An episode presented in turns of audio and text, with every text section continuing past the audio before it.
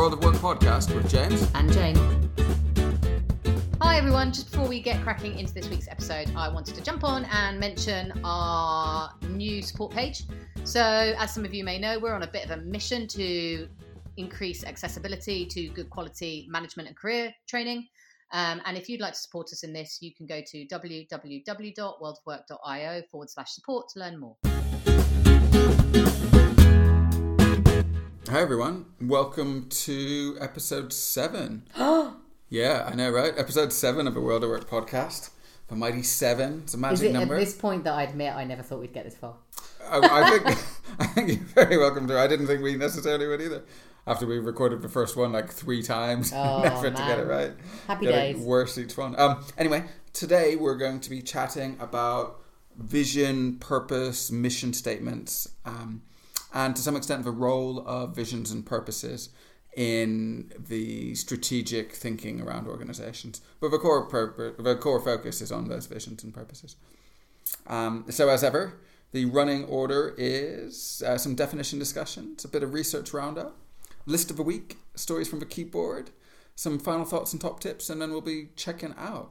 And as always, you can uh, follow uh, what we've been talking about and also check out some of our resources by going to our website, which is thewowpodcast.org. And you can follow us on Twitter. Yeah, that's right. Uh, Twitter at the Wow Podcast. You can you can look us up there. Hopefully, uh, some of you are following us. So, how you been? Uh, it's been good. I've had good? a really good week. Great. Um, I it's I don't want to sound cheesy, right? But uh, completely separate from doing my prep for um, this subject. Yeah. I had a real moment of clarity about why I'm doing what I'm doing Great. in my uh, study and in my changing roles at the moment. For those of you who don't know, I'm back at uni after 20 years and after a very unillustrious undergraduate um, period of my life. So uh, I had a real moment of clarity this week about why I'm doing it and um, how important I think it is that people understand their options in the world of work and understand Yeah. how they can navigate them. So that was, and it's highly highly relevant, right? Yeah. Because I, I understood and I started thinking about after I did my prep what my vision and what my purpose is. Excellent. So, yeah. personal visions and purposes can be powerful things. It right? was it was a really relevant moment. Oh, isn't that good? Well, I'm pleased. Well, I had a pretty good week as well. Um, I've got a few sort of projects that I'm working on, and I had some really good contacts with some new people in relation to some of them. So um, I've got some phone calls lined up with some people overseas, which I'm kind of excited about. Um, That sounds both mysterious and exciting. it is. It's like, mysterious right? and exciting. We'll see. It's probably going to end up being really boring, uh, but it's fun. It's all, Oh, let's have less of that. yeah, okay. It, it should be fun. Uh, uh, looking at um, sort of behavior change and culture change and bringing this stuff into finance functions. Um, and just sharing some things about that and looking at that. So I'm looking oh wow, looking forward that to do that. really Yeah, exciting. yeah. So that's lined up. We'll see how it goes. Um, Great. So should we crack on with today? yeah. Do you want to? Yeah, absolutely. So I should say um, I got a bit excited uh, looking at this topic because I've spent quite a bit of my time with organisations trying to wrestle with visions and purposes and missions, and, and in the non-profit particularly organ- uh, sector, it's, it's quite a big deal.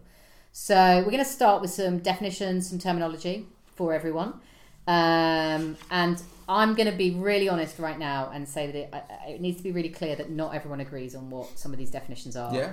Um, I have sat in senior leadership meetings in a number of organisations, and there has been a disagreement about what a mission is versus a vision, what visions versus values, what a strategy is versus what a strategic plan, and so forth. Yeah. So we're just going to give you some definitions from various dictionaries um, and websites, and then also a little bit of some of the experience of, of what we see things as.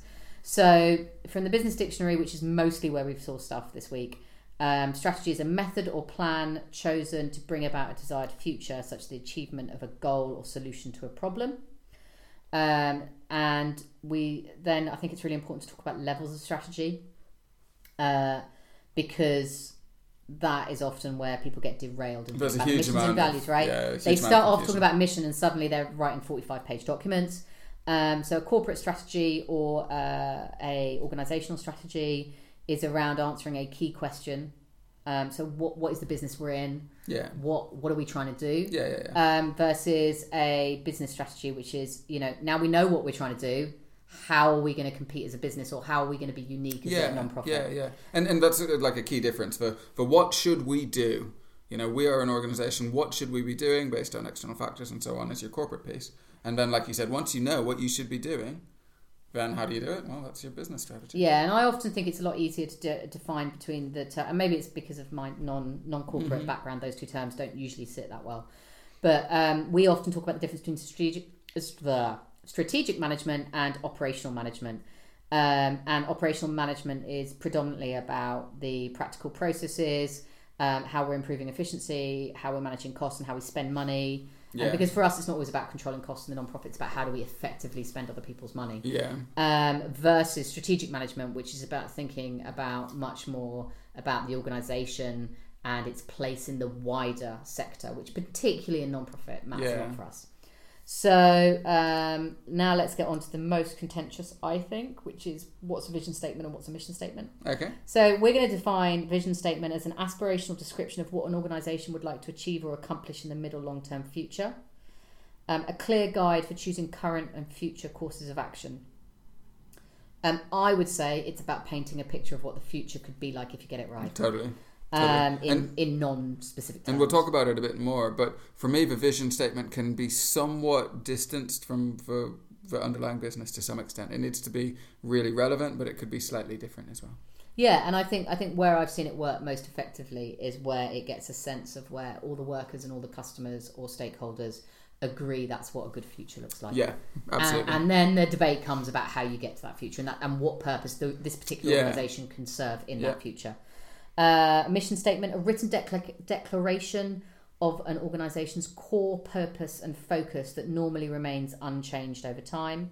Properly crafted, these statements serve as filters to separate what is important from what's not and clearly state what markets will be served and how. Um, I have a, a friend who always talks about mission statements. The clarity is what they don't say. So, what are you not going to do? yeah, Um, so, although they don't say that, they say what you're going to do. You should be able to uh, take from that statement, and the rest we're not doing. That's not our yeah, bag. yeah, yeah, yeah. And so, when you think about the two together, the vision is about the world you create, Yep. and the mission is about how you particularly are going to further that vision Yeah, absolutely. um, as an organisation. I, I'm going to add one in as well, which is my one of my favourites, which is around uh, strategy screens. So strategy screens are something I've seen that's been really effective working with organisations that are very practical and don't have huge corporate arms, and they are a set of a small number of questions that every person in the organisation can ask themselves before they accept a new piece of work to think, does this really fit with what we're trying to do? And uh, I think what it does is uh, it allows people, particularly uh, where you have large teams working remotely uh, and working with other partners, to navigate for themselves what work is useful to the organisation and what's not. Um, it works really well with funding organisations as well. And then uh, just a couple more that I think uh, might be particularly useful.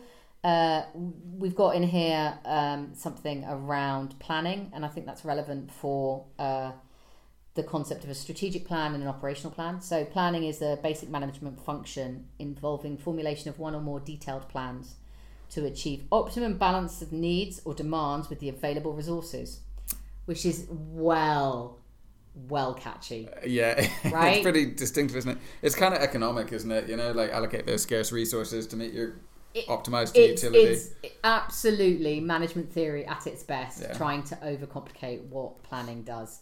And I think the way we always talk about it in the organisation is just like we talked about the difference between the levels of strategy or operational management and strategic management.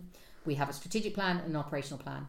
The strategic plan will be longer term and it will be about how, what are we going to do? What's our mission? What are we going to do to get further the, the, the, the idea of the vision and some of the tactics that we're going to use?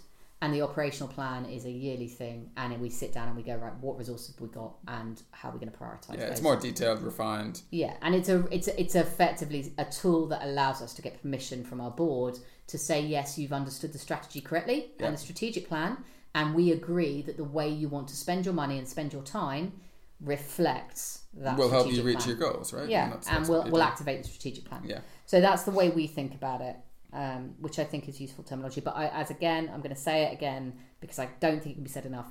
I have been in businesses and I have been in organisations that would disagree and would Yeah. swap those terms Yeah, round yeah. and would use them differently. Ultimately, what matters is do you understand what you're doing as a group yeah, and why? yeah.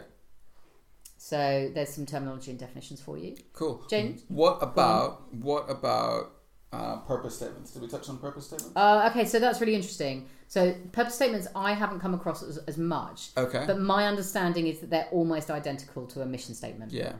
But sometimes they overlap with visions. Yeah.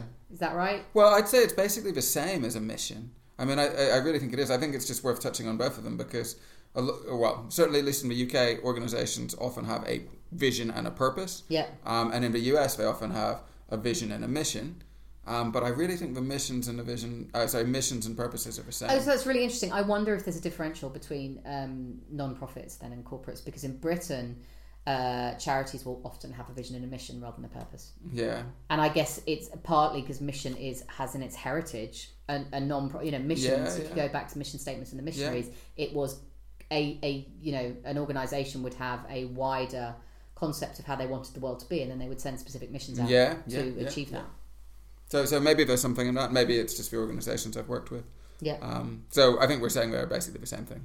Yeah, and we probably actually it's probably a really good point because we will probably interchange mission Yeah. and purpose through this conversation. Cool. Okay, so do you want to take us through your research?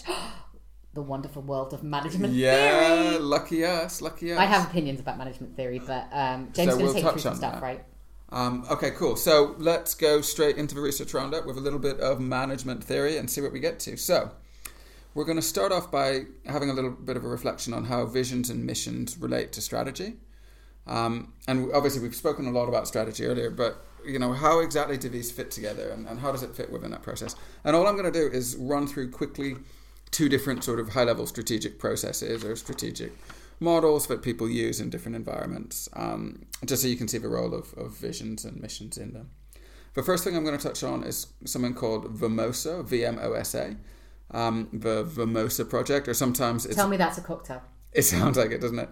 Vodka, martini. Oh. I don't know what else all the other ones are. Um, so yeah, so sometimes it's also called the most V M O S T, and like a lot of these things, it's just the first letters of the different words that are in here. So VMOSA it stands for Vision, Mission, Objectives, Strategies, and Action Plans. VMOSA. Or when it's VMOST, V M O S T, it is Vision, Mission, Objectives, Strategies, and Tactics. And really, all this is is is it's a framework that lets you delve down um, sort of the the ladder of detail and specificity around what you're doing. And it's it's a it's a way to build out how you run your business. So at the very first level, you should have your vision, right? So you should have in your mind as an organization where you're trying to get to, what that future state is that you want to create. So you get that. And then once you have that, you get a sense of, well, if that's your vision, what's your mission? So you know the way you want the world to be. The mission then becomes, well, what is our role in this? What is it that we do that will help us achieve that vision? So you've delved down a level and got your your mission. Then once you've got your vision and your mission, you delve down another level and say, okay, well, we've got our vision, we've got our mission. What are our specific objectives? What are some specific goals and sort of targets that we want to have that if we meet these objectives, we will feel that we're on the path of our mission and we're close to or contributing to achieving our vision. So, vision, mission, objectives. And then once you've got those objectives, this is where some of the language is a bit confusing. Then it says, okay, well, what are your strategies? So, for each one of those objectives that you've laid out, what is your strategy to help you achieve that? And in some of the language that we used earlier, this is where people might be talking about some of the, you know, the business strategy as opposed to the corporate strategy. So how do how do we have a specific strategy that helps us tackle each of these objectives? And we'd have different strategies for our different objectives. Then once you've got your strategies, the next stage here is the A the T and the most the most. And A is for action plans and T is for tactics. And in some ways it's kind of similar.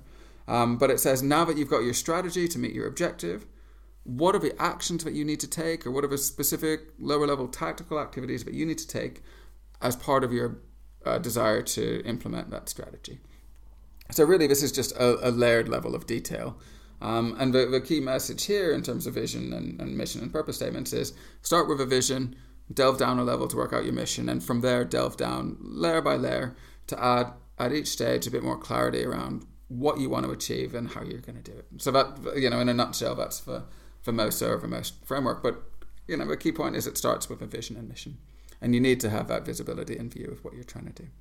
So that's model one to consider. The next model I want to touch on is known as the strategic management framework. Um, and again, it's just a way of conceptualizing broadly what I'd talk about as a strategy cycle. And a lot of industries and organizations run strategy in a cyclical basis. Um, basically, you know, at a really high level, it's let's analyze what's going on, let's figure out what we want to do based on what's going on, let's create some projects, let's implement them, and then let's get to the end of that cycle, and then let's pause, stick our heads up, take a bit of breath, and then start again. So sometimes it's a three year cycle, some people run an annual strategy cycle, you know, all, all that sort of differentiations in there. But fundamentally, it's a cyclical process. Um, and the strategic management framework helps encapsulate that. So the strategic management framework has at the very top of it, going across everything, and you can see this online, um, it has the vision and purpose. So the key message here is that your vision and purpose is consistent and it's the top level thing that you think about within your organization when you're thinking about strategy. Then, if you go down a little bit beneath your vision and purpose, the strategic management framework breaks out effectively two repeated process, uh, processes. The first is the formulation of strategy. So, stage one in your strategic management framework is to formulate your strategy, and then stage two is to implement it. And your strategy cycle is as follows formulate, implement, assess, formulate, implement, assess, formulate, implement, assess. I could do that for quite a while, right? But essentially, and I wish people would rather than just stopping after the first one, right? Because yeah, they do. Yeah. So, so that's the, the sort of iterative process. So let's look a little bit more at what we mean and what's involved in formulation and what's involved in implementation. So formulation, what's in there? So the first thing around formulation, once you have your vision and purpose, is to really understand and, and do some analysis. So for analysis, you want to understand yourself as an organization. So, what are we? Who's there? What are our capabilities? What are the skills that we have? You also want to assess your uh, industry. So, what's going on in your industry? What are maybe some of the technologies? What's the competitive landscape? What are expected changes? What's labor policy? What's regulation? You know, things like that. And, and what do you see coming in the future? And then you want to look a little bit more broadly. So, you want to look at your external environment. So, you want to say, you know, what's your global political environment? What's the impact of, um, uh, you know, the, the broader economy? What's the environment doing? What's your legal structure? All your PESTLE or PEST type things might might fall into that. So you analyze and you're you're aware of yourself and more broadly the wider world at different levels. And then, you know, knowing that wider piece, stage two of formulation is strategy formation. So to do this, you need to assess that external piece. You need to then think about your opportunities, risks, and do some scenario planning based on your internal assessment and the environment that you've assessed. And then with that, you need to make some decisions. So you need to decide, knowing what you know about yourself and the wider world and, and your view of the future, what is your competitive advantage? Um, what do you want to do with your portfolio of businesses if you are multi-business, um, a multi-business uh, group or, or company? What about your geographic scope? What markets do you want to be in geographically? What's your market position that you want to adopt for your products or for your portfolios? And then maybe you want to go back and, and look at analyzing the value chain within your industry, looking at your core competencies, uh, sorry, um, value chain within your, your organization. Um, maybe look at your core competencies and use that to, to really decide what your positioning is going to be and, and what you're, you're going to do as a business. And then the last stage of formulation is having decided, uh, based on your analysis of the wider world, what you're going to do. You then need to set goals and really prepare yourself so that you know where you're heading specifically in relation to your strategy. So here you need to bring in some policies and procedures to help control that. But really key at this stage is you need to look at KPIs, your key performance indicators, or maybe your OKRs, depending on the language you use. So that's your objectives and key results. Um, and you, you need to make sure that, that these measures of success are done at a corporate level, maybe at a functional level, at a business unit level, um, and make sure that these are a good set of indicators for your success in your aspirational goals towards reaching your objectives um, and your uh, you know the, the outcomes that you're aiming for your business to get to. So you need that piece of goal setting. And then once you've got those more um, business oriented KPIs you then need to translate those into goals for individuals. So you take your corporate um, KPIs uh, OKRs and, and then you build them into measures for potentially business units, but certainly at an individual or leadership level, you start to allocate accountabilities to people and say, these are some targets. This is what your scorecard's going to look like as a business. This is what good looks like. And that whole process encapsulates formulation. So, again, formulation is analyzing yourself in the environment, using that analysis to come up with a decision around what you're going to do and how you're going to do it, and then setting some goals so you know how far you're going to go um, and where you want to go. So that's formulation. And I would I'd probably just flag up there that that is probably the best ex- explanation of why vision and mission does matter. Yeah. Because if you get that first bit wrong, pretty much everything you're then going to decide to do is going to not be fit for purpose. Yeah. Yeah, your you know your vision and your purpose override all of this. It's so funny listening to you talk, and I was thinking, oh, does it matter? And I know we're going to talk about that later. And does it matter? Then maybe it doesn't. Yeah, and then I you suddenly thought, waver around. Of course, it matters mm-hmm. because ultimately, if you don't really understand what you're trying to do, and this is particularly true where your not profit is not the primary objective, um, it's just you, you're guessing. You're just guessing about what you're doing. Yeah, you just don't have any clarity, No. right? You don't have a concise direction. Well, and you're you one guy. flounder. If you if you can't articulate yeah, as a C- CEO what you're trying to achieve and what your organisation is hopefully trying to get behind, you've got no chance Yeah. of getting everyone else behind. yeah, yeah, you can't make decisions. Um, so, so that's formulation, and then we get on to implementation, which is the second part of a strategic management framework, and and implementations in two different stages. So the first part of an implementation is around making sure that you've got the right structure through which to deliver. So here it's around making sure you've got an organizational structure that aligns to it, making sure you've got the right leadership. Then another structural piece is around what is your um, initiative structure and program. So strategies are almost always delivered through a portfolio of initiatives, a program of work that help you achieve your strategic goals. So from a structural perspective, do you have the right initiatives? Do you have the right program? Do you have the, the governance structures and all of that? And then structurally, in terms of the shape of your business, do you have the right businesses in there? So, is your portfolio correct? Let's restructure that. Do you need to make acquisitions? Do you need to dispose to make sure that the, the portfolio of business units that you have, or companies or brands that you have, really fits with your analysis of a market, the strategy you've set, and the goals that you're trying to get to? So, so that structure piece is around getting all the pieces on the board in the right way so that you're in a position to use those pieces to achieve your goals. Um, and then there's a piece around, well, let's actually do it and go out and launch the projects and start to deliver and all of that stuff. And the second half of the implementation part of a strategic management framework is control and feedback. And this is an all too important um, piece of, of any business. This is the kind of nuts and bolts of it. So in here, you need to have your budgets, you need to have your targets, you need to have your financial plans, you need to have um, you know your forecasted KPIs, you need to have your headcount targets, you need to have your sales targets, all that kind of stuff's in there, um, and you need to track against it to see if you are moving in the direction that you want to move in. Um, so that if you are, you can celebrate that, great. If you're not, then you can take corrective action. But you need to have that control in there and that feedback so that you can make those decisions. And that's I cannot stress enough to those of you working in uh, organisations where profit's not the primary purpose how important that is. So the, one of the single biggest challenges in non-profits is mission creep, and you see it in corporates too. But it, it's you know it's trying to achieve your vision and all of your vision single-handedly rather than identifying clearly what you as an organisation are going to try and do and then sticking to it. And I think um, it's really really important to understand those steps beyond vision and mission. Otherwise, what you end up with is, is a group of people going out and trying to do everything Yeah. and that just doesn't work. Yeah, I think that's right, and it's important in corporates as well, right? I mean, it's it, it is important everywhere. Um, the last piece I touch on for implementation phase, for this implementation phase, is about making sure that you've got an incentive structure and you track against it. So, you know, quite often there are um, performance-related pay or, or options or things like that, and you just need to control those and make sure that you are managing those effectively. So when you've created measures and, and scorecards for individuals or leaders or business units, those then translate into your incentive structure, and you need to make sure that you're controlling and using that properly. Yeah, this is probably my biggest both frustration and advice to people around this stuff, which is don't accidentally gamify the system.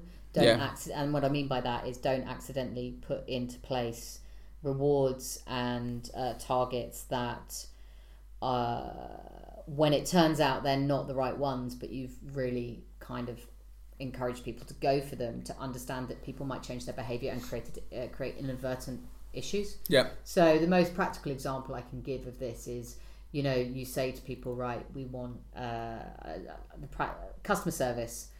You know, you're going to be rewarded for the speed at which you can shut down a conversation Yeah. uh, when you phone into a call center because we will equate the speed that you've shut it down Yeah. with the speed that you are with the uh, quick speed of resolution.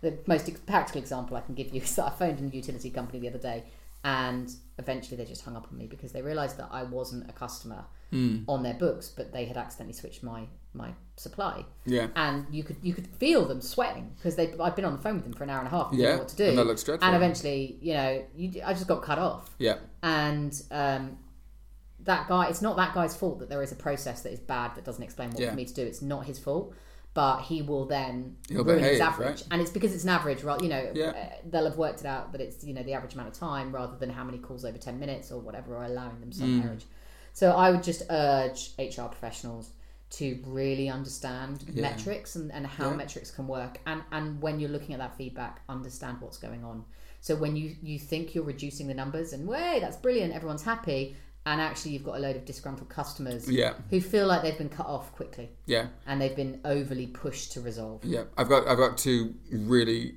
I think good examples of that that I'll touch on quickly now.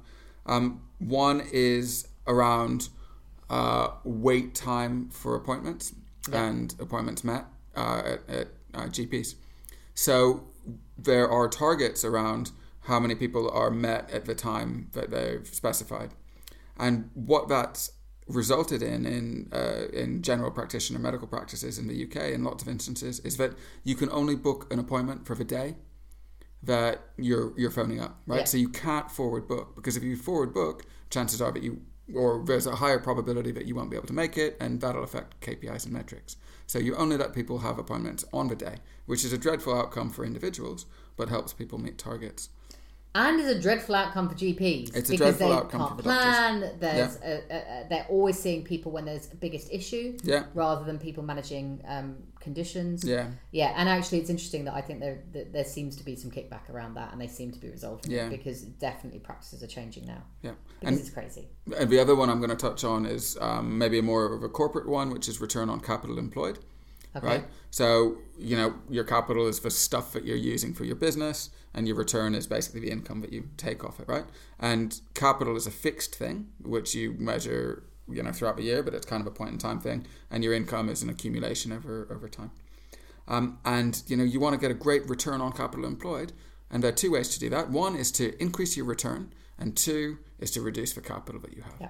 You know, so all you need to do to get a great return on capital employed is just sell everything, sell all your assets. You've got no capital. You've had a great return throughout the year, and suddenly you've got a skyrocketing return on capital and employed. and that is a great example of where um, the the structure of the organisation and the people who own it come into play for strategies, which is unfortunate but true. And I know we're going to talk on. Uh, we're going to touch on that in a new podcast. As always, there's As something always, else that we're going to talk look about. forward to. But um, it, it's in, it's enormously frustrating, and a lot of that comes from either a vision or a mission that isn't clear enough, and then some Yeah. always lost. Yeah, and yeah, people have ended up at KPIs, and they've ended up at targets, and Yeah. they are so disassociated from what the original mission is that quite often they're contradictory. yeah, yeah, that's right. Um, but you know, it's never the worker's fault. If, Yeah. if, if an organisation is saying this is what we will yeah, reward if you the for, goalposts then- are over there, then you go for the and I think that's when when particularly senior leaders misunderstand how powerful HR and goal setting and management is. Yeah. Um, oh, hugely frustrating. Anyway, Cool. So that's a bit on vision, uh, visions, a bit on visions and missions, um, and where they fit in the strategy Mm-hmm. uh, process. And you know, the key call out is they're they're the first bit on which the rest of your strategy is built. Really, get them right early. build it on marshmallow, and you are going nowhere. Yeah, yeah. Unless you've got lots of spaghetti to build it up into a team building activity. Um. Anyway, so uh, next point. Do we want to touch on what makes good vision and mission statements? Yeah, I think really useful. Yeah. We've just come up with a a few things that we think really help when you're thinking about your statements. Uh, so visions be future focused. I talked about you know that concept of drawing a, a picture of the future, clear, directional, uh, unique in the sense that um, it needs to feel different to, to engage Yeah. people. Uh, aspirational, inspiring, vivid, relevant. We talked earlier about how they can be somehow less pin downable. Yeah. It's okay for a vision to be a little bit gra- uh, a little bit more creative about Yeah. the way they're seeing the future. Slightly esoteric, a little bit. Yeah. But, you know, not too much. Yes. Um, versus missions which are generally, ideally brief, but need to be spe- specific Yeah. um, and substantive. Uh, again, unique, but versus the aspirations of a vision, they should be achievable. They should be focused. They should be motivational. They should last. They should be future proofed. Yeah, So be you know, in a year's time, yeah. you should still be able to stand by your mission. Yeah. Um, and I think they need to be memorable because I think of all of the things that mission, that mission, that mission or purpose. I did that a minute ago. Um, it's the bit you really need everyone to remember when they're going around their day to day life in your organisation. Yeah, yeah. So, so for me, with all that, like with vision, it's your effort to kind of see into the future and sculpt that definition of a future in a way that helps everybody want to get there. You know, it's kind of motivational, and I think that's great. It is great. We will talk about how people can go a bit wrong with that. Yeah, get a bit yeah, yeah, yeah. You can, you can get a little bit. Um, um, but yeah. I, I think I think it, you can do very little harm if you get a really sim- simple, bold statement for your vision of the future and a really clear, uh, motivational, and achievable statement for your mission. yeah, yeah. So it's kind of simple, isn't it? When we break it down, it's kind of some simple guidelines. But you and I both know how hard it is, as I think Yeah, in listeners, about how right? hard it is to Yeah. craft something that sounds theory like versus practice. Yeah. All right, cool. So that's what good looks like. We think for visions and missions. Um, what about who we think needs visions? You know, and, and what levels they should be at. Have you got any thoughts on who should have them? I do, James. I've always got thoughts. Yeah, um, I think it's one of the an challenges. easy question for me to ask. Have you got any thoughts? Uh, so you asked me a question during my during our briefing notes. Um, James, for those of you who don't know, James does these amazing briefing notes for me that help me structure how I'm thinking about stuff when we're preparing for it. So most of it, most of the research stuff is all from him. And uh, your question, I'm going to read it out exactly. Oh, right, okay. It says at the bottom is side discussion. Are they just bollocks? Right, and I think it's really important to understand what I'm about to say in the context of that. I, when you, when I read, I was thinking about who needs a vision. I, I after that, I was like, actually, do you know what? No one. It's a nonsense. And I disappeared down a bit of a wormhole of why do we do this? And then there was interesting that of all the people to spot this, I thought you, who doesn't predominantly work in the charity sector, your point was that um, charitable third sector and social groups um, really benefit from them because what they're trying to achieve is not necessarily as simple as profit. yeah. Yeah. And and as soon as I read that, I, was- I got myself back in my box, and I remembered all of the stuff that I've done with all of the teams that I've worked, and we might not have called them missions or visions or Mm. purposes, and sometimes we did, and sometimes we didn't. But a shared understanding of the world we wanted to move towards, Yeah. and a shared understanding of how we, in our small way or big way, depending on how big an organisation we were, were going to help that happen. That matters, and it matters particularly to the people doing it because quite often it is the the, the motivation that keeps them in that organisation.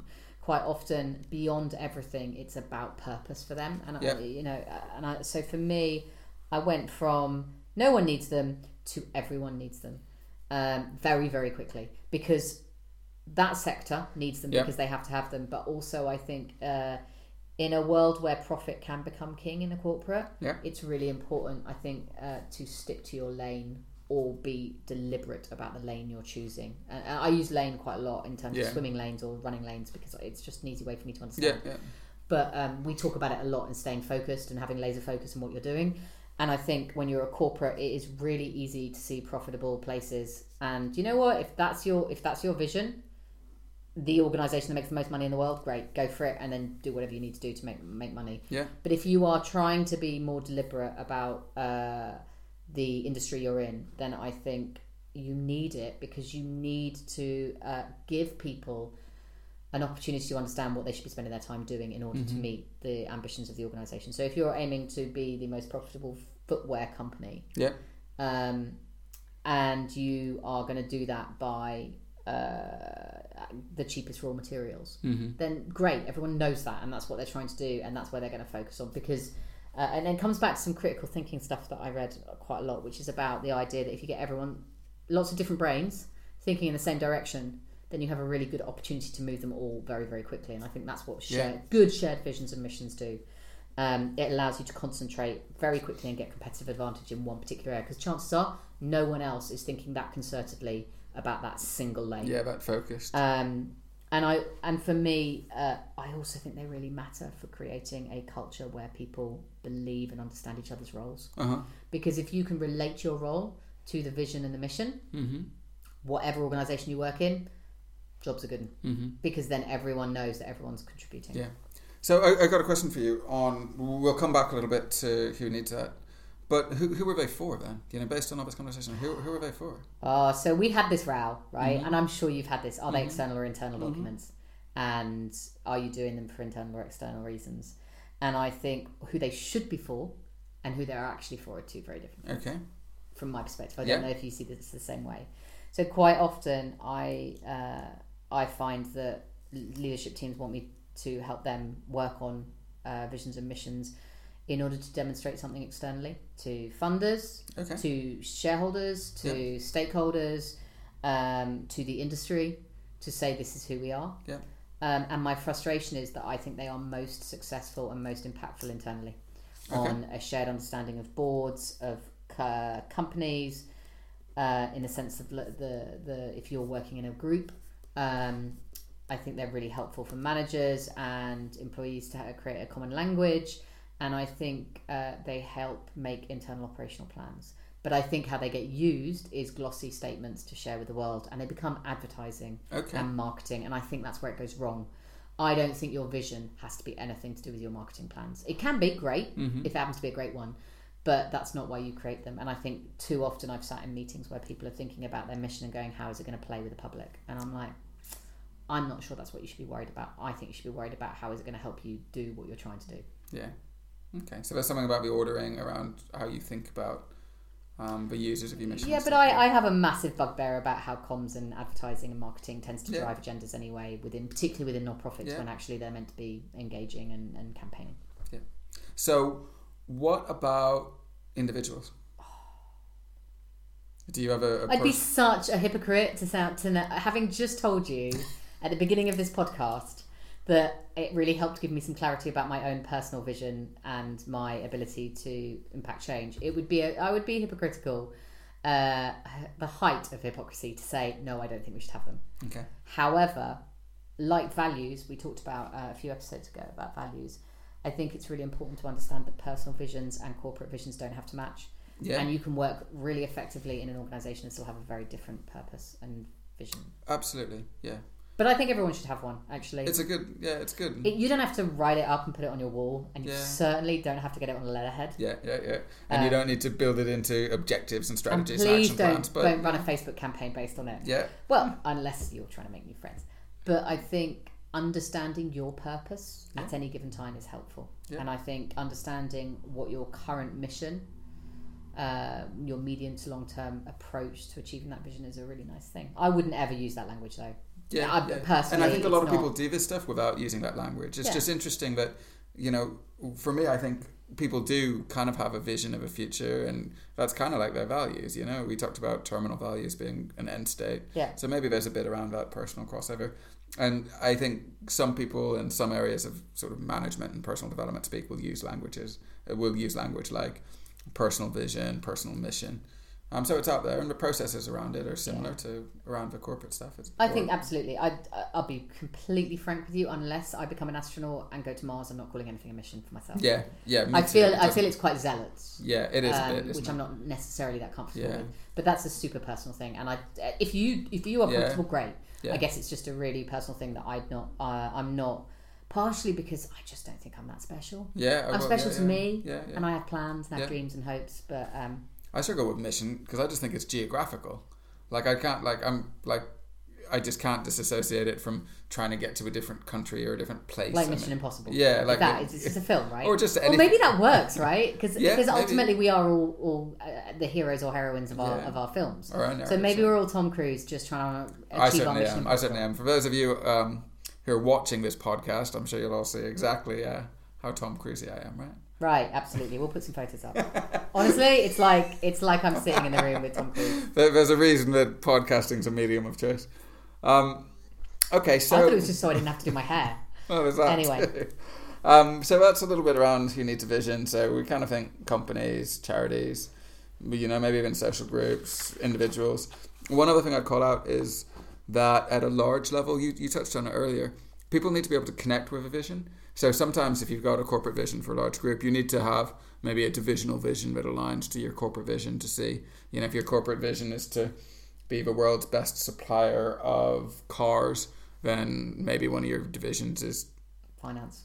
or, or yeah, maybe finance. But I was going to say from a, an operational perspective, maybe you want to have a division that it provides the best cars geographically in North America or something like that, and then people can see how their little bit fits into the bigger vision. And, And the, the caveat I would make to all of that is that someone needs to be sense checking they all fit. yeah, Because I have been in a scenario where a team has come up with their own vision and mission, and uh, someone shared it with me, and I was like, "Who checked this?" yeah, it's nothing. And you suddenly realise they've gone off and done their own thing. Yeah. And they they're like, "No, no, we don't want the organisation to do this." And it's particularly common in charities who Yeah. refine their purpose. Yeah. So they they pull back from mission creep, they stretch down, and they say, "Right, well, this is what we're going to do." And there's a team somewhere that goes, "No, I'm not happy with that. yeah, so we're going to carry on doing what we did about before." the creep, right? Or- Exactly. yeah, yeah. And that's why it creeps. yeah, yeah, and that's the does. irony. It's that it creeps because people are passionate about it. Mm-hmm. Okay. So, question on this, and we've kind of touched on it, and I used the phrase bollocks. Um, are they just bollocks? Uh, we could Is that a translate. British phrase? It, People it, it's that, right? no, well, it's a British thing. I think they Okay. probably do. Um, but are they just garbage? Are they just rubbish? Uh, are they just kind of made up? What, what's our view? I mean, you've kind of oscillated around on it. yeah, I, I flip flop. Um, I I think that anything that can be created into a service or a consultancy Uh-huh. tends to get overcomplicated uh, because people feel they need to justify something more complicated than it is. Yeah. I think where you have organisations who aren't honest about what they do, which might just be purely to make money, Yeah. um, it's very hard for them to admit that. So Yeah. therefore, they create a nonsense. Yeah. Um, but if it's done well and if it's done right, and I think you we were talking um, just before we came on, and I think you made a really good point, which I'm going to steal, um, okay. which is this idea that quite often the really great visions and missions have not been crafted deliberately to be visions and missions. They have been a genuine statement from a founder or from a small Mm. organization saying, "This is who we are and what we want to do." And then over time, they've been craft in the same way as great brands actually Yeah, they just they, evolved. they, they evolved and you know and then actually you see you know apple always amazes me of their brand has, has changed so little and yet so much yeah. um, ultimately at its core it stayed exactly the same all the way through and their look and feel has as well and i think really good missions and visions stand the test of time because they're really clear and simple Yeah. um, so uh, yeah i mean I, it's hard I've, I've written a few Mm-hmm. I've, I've not been happy with some of the ones I've written, and I've also got a sense, having helped organisations along the way, where they've been writing one that they don't really understand why they're doing it or what they're doing it, and they think it goes on top of a funding uh, document, and that worries me Yeah. because it, it suggests to me they don't really understand why the organisation exists. Yeah. I think that's fair. Uh, so I think it takes a great deal of self awareness of an organisation to do it properly, and I, I I think organisations without them struggle. Yeah. But I don't think they struggle because they don't have a vision and mission. I think they struggle because they don't know what their vision and mission Yeah. or similar Yeah, yeah, statement is. Yeah.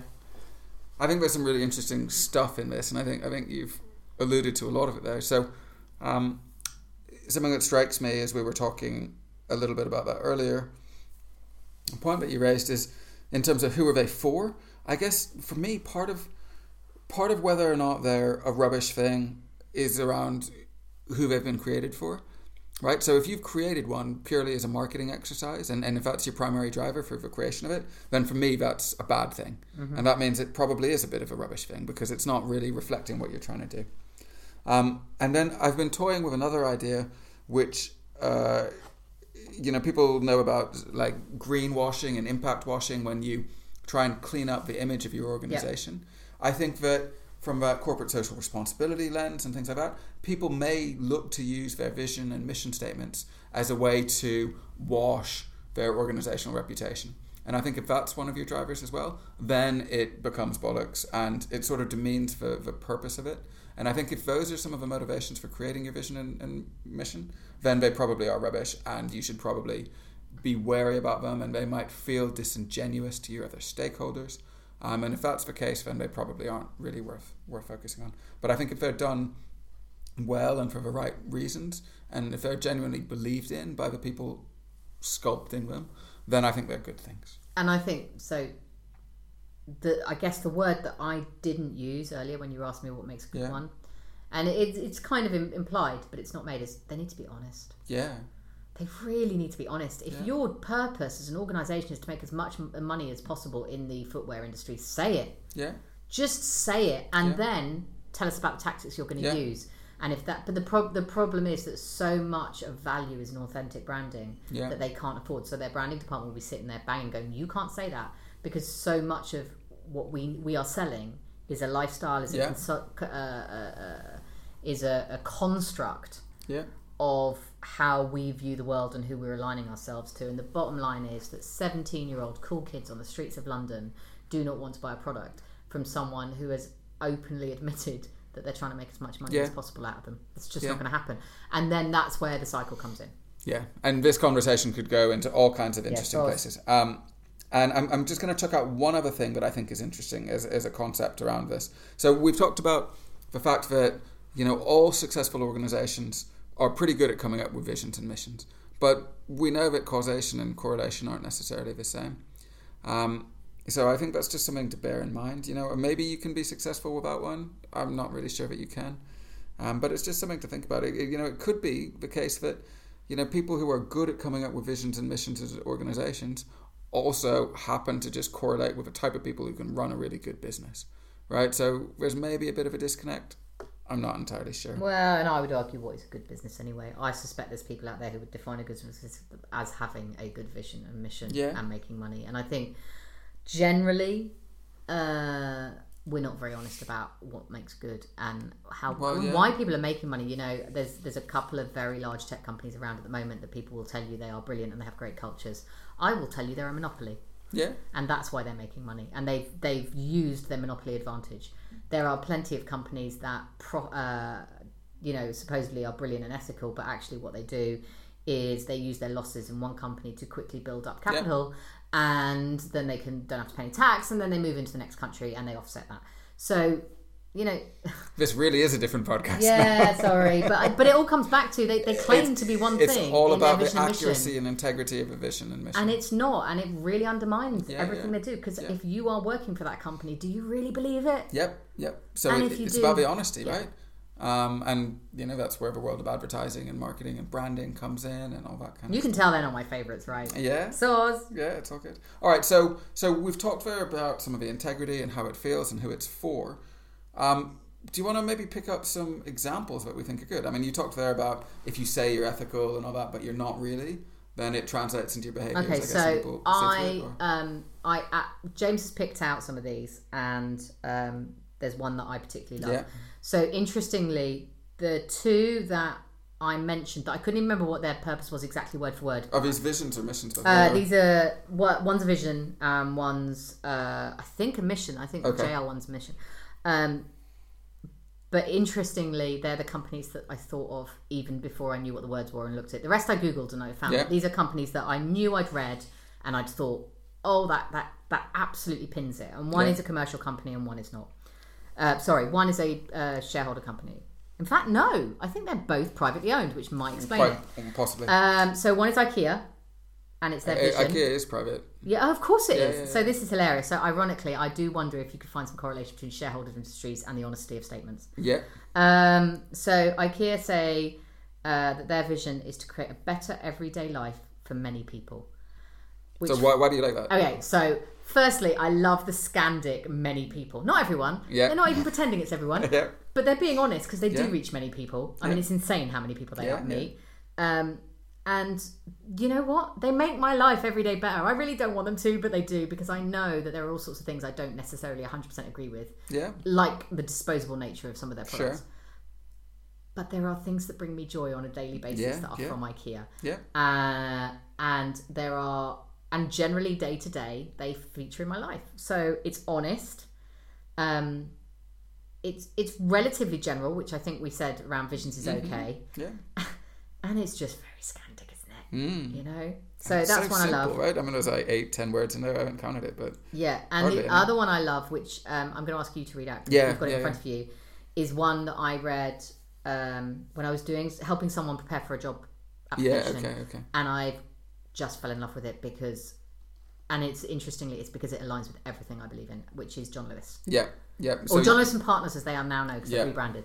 So you read this out when we were doing our prep because it was um, really important for you. So their vision, um, or maybe their their mission, is the happiness of all our members. They're a membership organization, so sort of like a cooperative. Uh, yeah, so their uh, employees are their members. yeah, so important partners. Yeah. so I'll start again. So the happiness of all our members through their worthwhile employment in a successful business.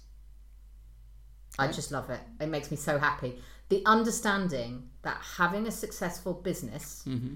Creates happiness in the people it works for, Mm-hmm. allows them to both be profitable and recognize that that's important. And there's Yeah. no point working. There's no point running a cooperative that doesn't successful. That's Yeah. crazy and doesn't make money. But that they're doing it for the people who own the business and work in it. Yeah. And I just think that's really honest. It's uh, really specific. And I think the world would be a better place if organizations focused on being successful so that the people who worked for them and worked in them and owned them were happier. Yeah. I just, I think it's really, really to the point. Yeah. Agreed. Agreed. Even though they don't say anything about homeware. And let's Yeah. face it, we all go to John Lewis for homeware. yeah. In yeah. Britain. Well, yeah. Don't know about the rest. All right, so so that's two two examples there. So really, we're kind of into the list of the week stage now. So so let's let's sort of recap a little bit and say top three visions and top three purposes, and we'll share those as the list of the week. Does that sound good? Do you want to lead off on some of those? We've already done. Yeah, done. so we've talked about IKEA without question. That is my number one vision. yeah, Um, you've given a really great example from the world of non-profit, which is Alzheimer's Association, which is a world without Alzheimer's disease. Hits every single thing that we talked about in Good Visions. Yeah. It's uh, a vision of the future. It's aspirational, and they will then, I assume, go on and define what their role Yeah. in that will be, which Yeah. I think is fabulous. Um, and then uh, the third one you've got on here, which is a brand I adore, is Patagonia. Build the best product, cause no unnecessary harm, use business to inspire, and implement solutions to the environmental crisis. And my guess is they're privately owned. uh, I don't know if they are now, but they uh, they could be. I don't they know- I don't know Definitely were. Yeah. And I think um, they are really, really true to that. They are very articulate about the environmental crisis, and particularly in South America where they're, where Yeah. they're based. Um, and do you want to take us through three of the purposes that you Yeah, three out? purposes. So I picked out three purposes that I thought were were nice. Um, so one is for the Khan Academy. I don't know if people know this. It's an online uh, learning platform, and their purpose is to provide a free world class education to anyone, anywhere. I mean, And it they just, might be my new favourite. it's just uh, what it says on what it says, Yeah. right? I mean, there's nothing ambiguous about it. There's nothing overblown. It's just simple, and it says all the things they are. I mean, it's an it's a free platform. It's online. It's really good. So world class is good. It's education. It's open to anyone, anywhere, and they don't put brackets provided they have access to the internet and a computer or whatever. But you know, it's pretty good. So I like that. Um, ben and Jerry's I put on just because I thought it was kind of nice. Um, so their purpose is making the best possible ice cream in the nicest possible way. And again, I like it because of the simplicity to it, right? It's just kind of simple. Um, and then I also put on the BBC because I, I like this as well. That's the British Broadcasting Corporation, um, and they their uh, their purpose is to enrich people's lives with programs and services that inform, educate, and entertain. Do you know what I love about all three of them? Mm. I was just flicking through in my head all the different roles that I could have in those in those organisations. Yeah, I can't imagine a role where I wouldn't understand what I could do to help yeah. That's a great love. great summary. Yeah, So- Particularly Ben and Jerry's. I mean, it, you know, it's basically it's a, it's it's saying you want to come and work with us, be a nice person. yeah, be nice. We're not interested in you. Yeah, yeah, yeah. Don't be a jerk, right? Rule number one on hiring. Wow, it's great, isn't it? There's a great there's a great piece in um a book by James Kerr called Legends about the, Mm-hmm. the, the All Blacks that's about exactly that rule. We we were thinking a little bit earlier about you know the roles of visions, and the- these this is a great I think list is is exemplifying some of those. Um, so these are some good ones. Have you got any thoughts on what makes bad ones? Uh, have I got thoughts? I got one big one, which is have a thought. so I know. Well, we do, don't we? This is why we, we could talk for hours. I know it's why we. Um, but I uh, the the single one that frustrates me the most is lots lots of ways this can go wrong. Um, Mm-hmm. Dishonesty probably being the one that's most obvious from what we've talked about.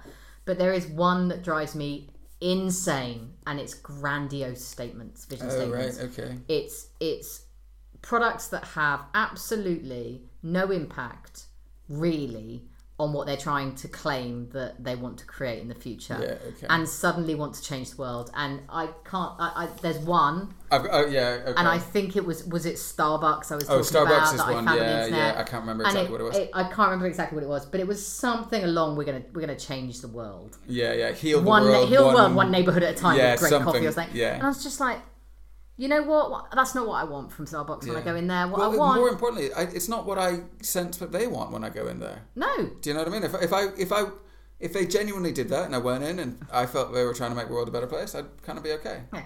They try and make me laugh, which I quite Yeah, like, and yeah. that would be much more honest. Uh, so generally, grandiose statements really bug me. Yeah. So it's, it's funny you say that. I, I scribbled one down that I kind of don't like, uh, and for a similar reason, which is um, this is actually Coke. So apologies if we've got any Coke employees here. Um, their their vision is, or maybe I guess this is their mission. Sorry, to refresh the world in mind, body, and spirit, to inspire moments of optimism and happiness through our brands and actions. Now, for me, I don't think that that's genuine. Um, and I also think it's kind of self indulgent and grandiose, right? It's hugely self-indulgent. I mean, really? I do wonder. So you've you've hit on something really interesting, which is I wonder whether I struggle with it because I'm not because I'm British and we're just not into that kind of statement. Because a lot of the statements that I struggle with are not British, and they're from this very sort of verbose, sort of Yeah. dreamy uh, corporate world, which is very much that I expect to come out of like the American dream. Maybe. I don't know. possibly. I, It's a nonsense though.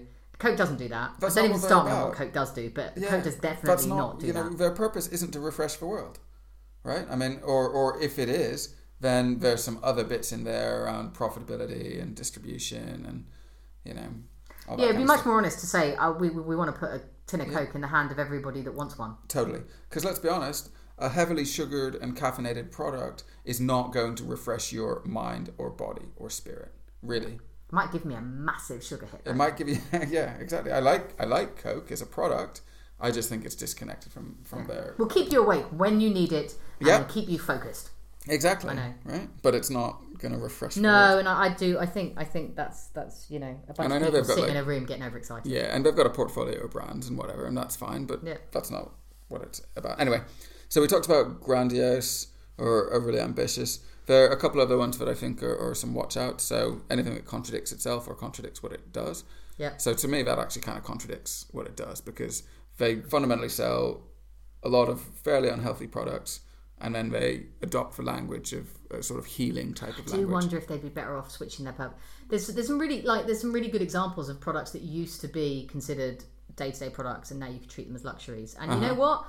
I'd be more likely to buy a Coke if they were really honest about the fact, you know, it's that post hangover. Yeah. You're struggling a bit, and it's really going to Do get you need you going. And why not? If you're going to do it, do it properly Yeah, and go yeah. for you, go for the original. Yeah, But I guess they've got a huge market share to protect. yeah, yeah, and a broad brand range, right? It Yeah. makes it complicated. Um, and then the last one is vague. So I can't remember. We had an example of something that was really vague, and it, I, I can't remember who it Uh, was. it, was, it was something generally like make good drinks for everyone. Yeah, yeah. To to be an effective market leader in our Oh, was operational target Yeah. or whatever, something like that. Anyway, Just don't be vague. If, if it can apply to not just another company but another sector, you're probably Yeah. shooting in the wrong hoop. yeah. All right. So quick recap on list of a week. List of a week is top three visions or three good visions and three good purposes. So we had IKEA to create a better everyday life for many people, the Alzheimer's Association, a world without Alzheimer's, and Patagonia to build the best product, cause no unnecessary harm, use business to inspire and implement solutions to the environmental crisis. So that's our three vision statements. And the three purpose statements were Khan Academy to provide a free world class education to anyone everywhere. I'm totally going to Google them. Uh, purpose great. Ben and Jerry's make the best possible ice cream in the nicest possible way, which I love. And the BBC to enrich people's lives with programming services that inform, educate, and entertain. And each of those, I think, really clear. Yeah, Okay. great. All right, so um, any quick stories from a keyboard? Uh, I've got one. Yeah. um, and it's a comparison one really. Okay. I Okay. want to tell you two very quickly. Uh, I've been involved in quite writing quite a lot of strategies, strategic plans, visions, missions, etc. And I want to give you two contrasting experiences that I had. One, and it comes back to this authenticity thing.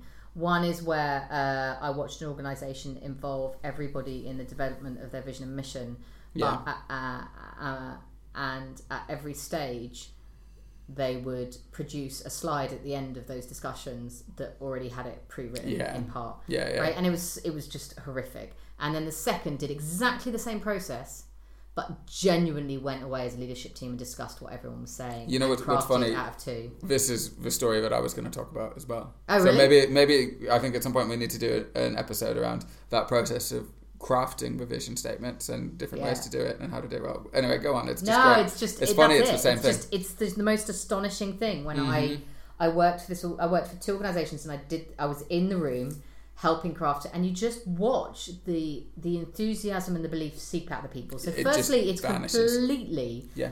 um, shooting yourself in the foot, Yeah. and secondly, you don't get a better statement. Yeah, You get what you think as a Yeah. senior Yeah. leadership or as a consultant you're getting. yeah.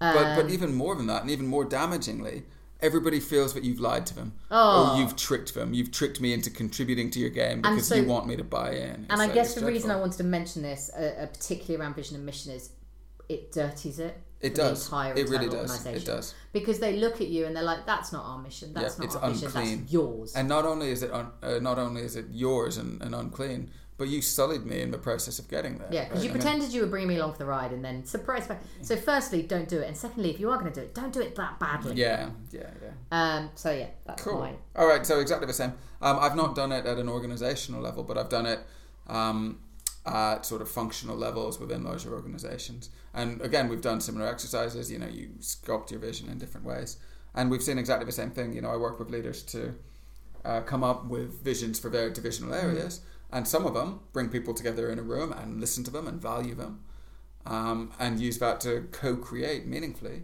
uh, a vision and mission, and then of course you know build out objectives and metrics and stuff like that. Yeah. Some of them just do it and then say, "And here's mine," and then it's all And you all know which one's coming. yeah. And the other the other flip side of a very similar situation is when uh, everyone feeds in, and then a week later someone sends out what it is, and you're like, "How did that come out of the conversation?" And Yeah. it didn't. Yeah, it it didn't. It, didn't. came No, out of no, a no. beer afterwards with one of the leadership team. yeah. Yeah.